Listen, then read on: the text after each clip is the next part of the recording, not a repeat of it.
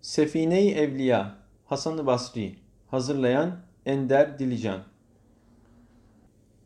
İlim ehlinin Kâbesi, takvanın ve yumuşak huyluluğun kaynağı Hasan-ı Basri Hazretleri, tabi'in devrinin büyüklerinden ve takva sahiplerinin meşhurlarındandır. Hasan-ı Basri Hazretlerinin lakabı Ebu Said bin Cafer'dir. Hazreti Osman, Hazreti Ali, Abdullah bin Abbas başta olmak üzere diğer sahabilerle de görüşmüş ve çok sayıda hadis-i şerif nakletmiştir.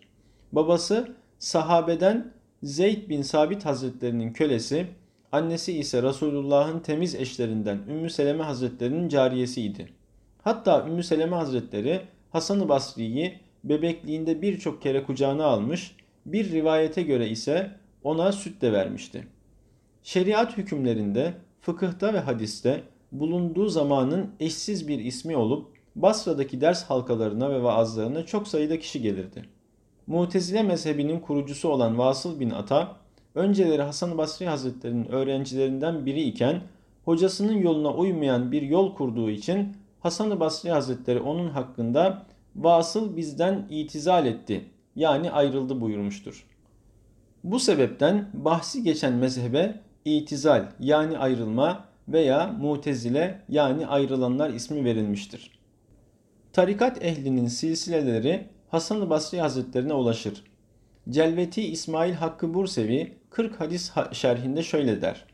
Resulullah Efendimiz sallallahu aleyhi ve sellem İmam Ali'ye siyah hırka giydirdi ki Hakk'ın zatının nurunda kainatın karanlığını müşahede etsin de hakiki gölgeyi etraflıca düşünsün.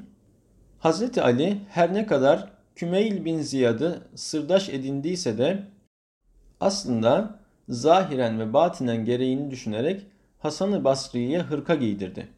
Bir takım muhaddisler Hasan-ı Basri'nin Hazreti Ali'den hadis dinlediğini ve onunla sohbet ettiğini inkar etmişlerdir.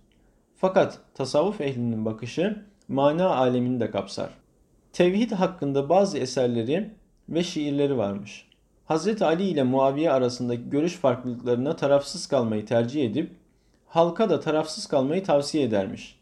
Hicri 21, miladi 642 yılında doğup Hicri 110, miladi 728 tarihinde 86 yaşında iken beka alemine göç etmiştir.